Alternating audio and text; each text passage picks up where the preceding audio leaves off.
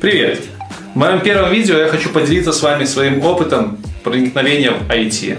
Тем, как я попал в эту сферу, как я к этому шел и что имею сейчас. Многие думают, что в IT можно прийти только если ты получил образование в этой сфере, либо если ты закончил какие-то курсы. Это популярный стереотип, и своим примером я хочу показать, что так оно не есть. В свое студенчество я, в принципе, не задумывался о том, что когда-либо стану айтишником. И на первом-втором курсе университета, а учился я на физическом факультете, на физика, и у нас не было программирования абсолютно. Так вот, на первом-втором курсе я, в принципе, даже не знал, что такое программирование.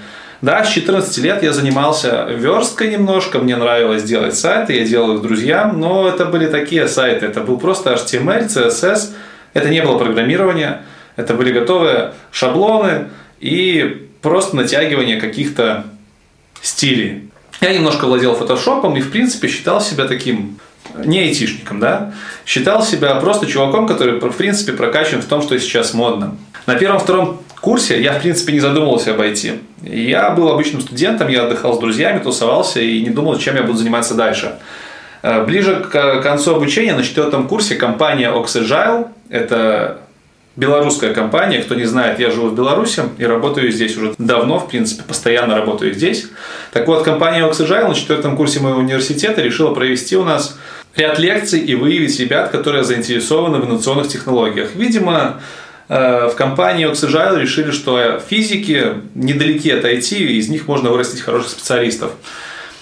По итогам этих лекций, их было, наверное, штук 10, э, меня обозначили как человека, который интересуется IT, а ведь я на то время их сайтики делал, и подумали, что из меня можно вырастить того спеца, который им нужен. И так я попал на свою первую работу, это стажировка в компанию Xagile. Там я проработал 4 месяца, там я стал узнавать, что такое вообще программирование, э, как с этим жить и как с этим бороться.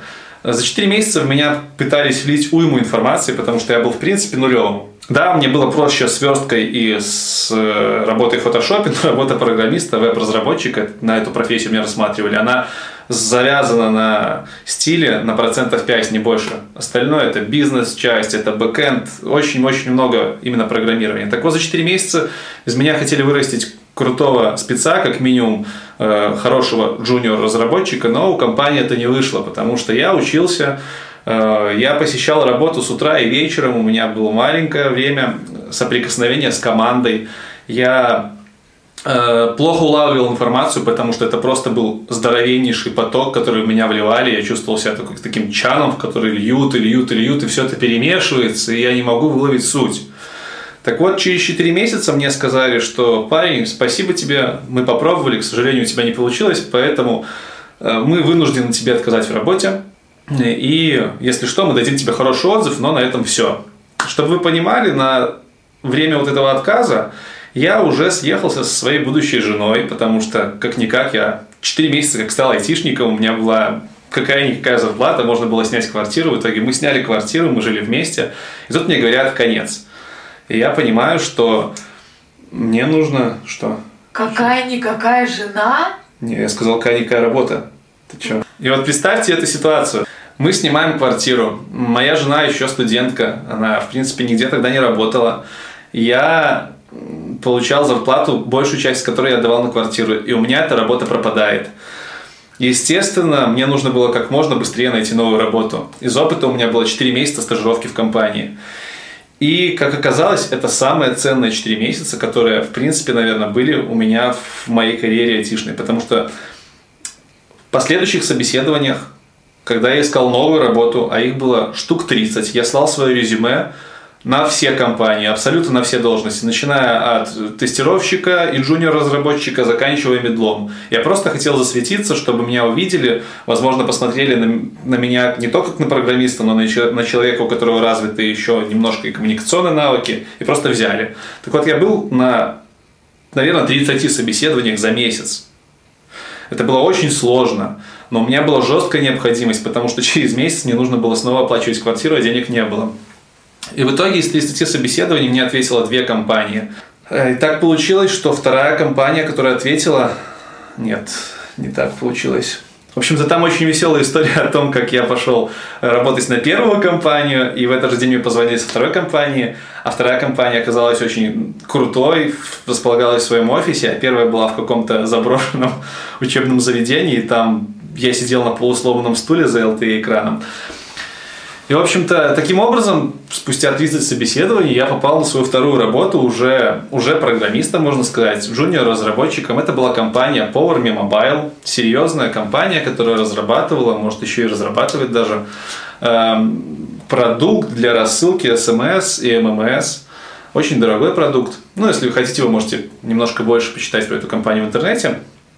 Э, но я к чему? К тому, что э, после стажировки четырехмесячной мне было, в принципе, э, не то чтобы легко, но достаточно реально уже устроиться на работу серьезным программистом. Потому что у меня был реальный опыт работы с реальными проектами, с реальным кодом. И на меня смотрели уже не просто как на человека, который не имеет профильного образования, а на меня смотрели как на начинающего специалиста, который чуть-чуть разбирается в программировании, разбирается в общем в компьютер-сайенс и готов работать. В компании PowerMe Mobile я проработал более чем пол, полтора года, больше наверное, год и шесть месяцев. Э, и за этот год и шесть месяцев я реально вырос из самых низов, из начинающего, начинающего джуна до такого крепкого, смышленого парня, который, в принципе, уже не боялся брать проекты на собственные плечи и, ну, и тащить их, да. Это к тому, что через полтора года после начала работы в форме Mobile я, я уже, в принципе, делал какие-то свои движки самостоятельно. Я уже там изобретал свои велосипеды, мне не нужна, не нужна была помощь ребят со стороны. Я уже умел находить нужную мне информацию в интернете. Э, я чуть-чуть соображал по-английски, да. Отдельное видео посвящу тому, как я учил английский. Я, в принципе, первые 4 года в IT с английским плохо очень дружил. Но, тем не менее, читать уже там, немножко умел, и это мне очень помогало. И вот через полтора года я понял, что нужно двигаться куда-то дальше, потому что полтора года в джунах э, это сложновато, морально. Ты понимаешь, что у тебя одни и те же таски, одни и те же монотонные задачи. Power Mobile была компания небольшая, продуктовая, и там было очень сложно вырваться за рамки тех задач, которые тебе дают, потому что все задачи были распределены между специалистами, нас было немного, мы разрабатывали один продукт. Чтобы найти что-то новенькое, интересненькое, э, компании нужно было придумать новый продукт, да? И навряд ли, если они что-то новое придумывают, это что-то новое будет отдано в руки джуна. Скорее всего, она пойдет медлу либо сеньору. Поэтому на мне было очень много monkey work. Вот в это время ко мне пришли мои знакомые и сказали, что что мы купили бизнес, у нас есть бизнес грузоперевозок, он весь на бумаге, и нам нужен разработчик, который сможет нам это все дело автоматизировать. Это был для меня большой вызов, но я подумал, что почему бы нет, я должен затащить. Тем более вызовы, они нас всегда толкают на приобретение новых знаний, и я согласился. Я сказал, да, ребята, я с вами. Таким образом, я закончил свою работу в компании Power Me Mobile и ушел работать сольно в проект, связанный с логистикой. Этот опыт немножко необычный, потому что я ушел работать в компанию не айтишную, и я там был один разработчик. Проработал я в этой компании, компания называлась «Грузовой босс», Проработал я тоже полтора года, и все полтора года я с нуля разрабатывал CRM-систему для общения пользователей, документооборот, мониторинг э, посылок. Всем этим занимался я. Вся эта система писалась мною на, на .NET, я вообще .NET разработчик, .NET веб-разработчик. Так вот, за эти полтора года я набрался очень много опыта в написании велосипедов, потому что рядом не было ни одного программиста, который мог бы мне посоветовать, как сделать лучше. И в этом минусы работы на компании не айтишные и в проектах, где ты один. Ну, скорее на не айтишной компании. У тебя реально нету менторов, которых ты можешь что-то спросить. Для того, чтобы осознать мне, что я перестал двигаться и стал изобретать просто велосипеды, понадобилось мне полтора года.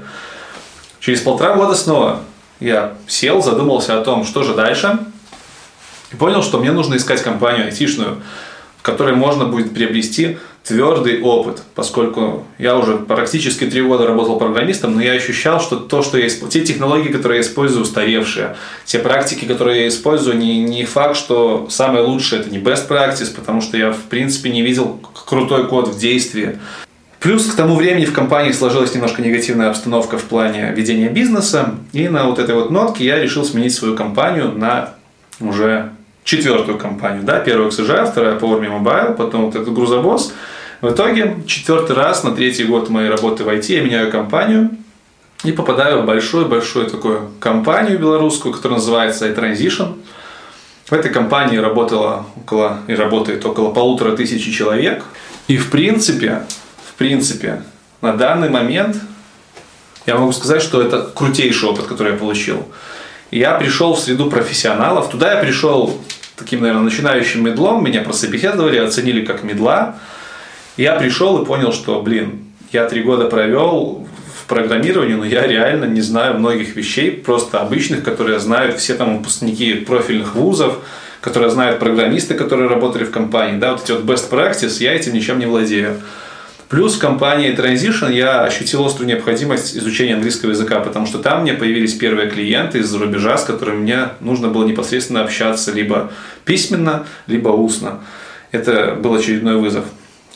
И в компании Transition я проработал два года, и за эти два года придя с такой базой программиста, я уже разбирался в языке, разбирался в фреймворке более-менее. Я два года поднимал свой э, качественный уровень. Я изучал хорошие практики написания кода, я изучал тестирование, я изучал паттерны, я смотрел примеры хорошего кода. У меня было несколько проектов с большой командой, я изучил навыки работы с командой, да, Scrum, Kanban, все agile методологии. Все это за два года очень-очень-очень быстро поднялось на том фундаменте, который я создал до компании Transition. И это был самый крутой опыт. Потому что вокруг меня было просто сотни очень умных людей, которые были и умнее меня, и на моем уровне, и мы могли общаться, я мог узнавать новое прямо напрямую от людей, которые, которые работают с тобой, работают лучше тебя. Это рост, постоянный, постоянный рост, когда ты общаешься с людьми, которые гораздо прокачаннее, чем ты. И к своему второму году работы в компании Transition я уже начал ощущать, что в принципе, да, я состоялся как разработчик. Я неплохо знаю базы, я разбираюсь хорошо в компьютер-сайенс, я могу поддерживать там беседу с серьезными специалистами. Я стал разговаривать с заказчиком в компании. Были очень крутые курсы на, по английскому, и за два года я с нуля просто начал говорить на уровне intermediate и сам себе поразился. До этого я пытался с нулевого класса учить английский, и в каждой нашей поездке с женой за, за рубеж, там, на отдых, я не мог связать ни Б, ни М, ни. Это было очень сложно. В компании преподаватели, спасибо мы за это большое, сумели вот преодолеть эту преграду, я стал говорить. И вот на мой пятый год карьеры в IT, второй год работы в iTransition, я уже стал ощущать себя хорошим, таким крепким медлом, даже, наверное, с зазорами на сеньора – разработчика и стал себя ассоциировать именно с IT-сообществом как часть этого. После компании Transition я э, решил устроиться еще в одну компанию, поскольку у меня сменялся проект, у меня полностью сменялась обстановка, в которой я находился, плюс компания находилась достаточно далеко от моего дома, мне хотелось что-то более удобного. И вот на данный момент я работаю в компании Софтека, софтовая компания, она аутсорсная, как и компания Transition, а это очень большой плюс для разработчика, и о плюсах и минусах аутсорсных и продуктовых компаний, я думаю, расскажу вам в отдельном видео, у меня есть отдельное мнение на эту тему. Так вот, в компании Софтека я работаю сколько? Несколько месяцев и тоже очень рад. И в эту компанию я уже пришел как полноценный разработчик, как полноценный айтишник.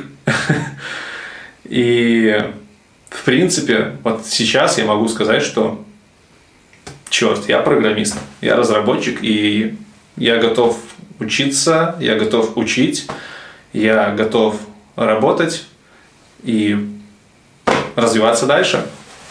Вот такой вот путь нетипичный для обычного человека, наверное.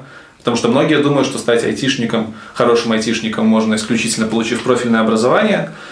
Я своим примером, надеюсь, вам показал, что э, профильное образование, в принципе, не очень-то и влияет на это.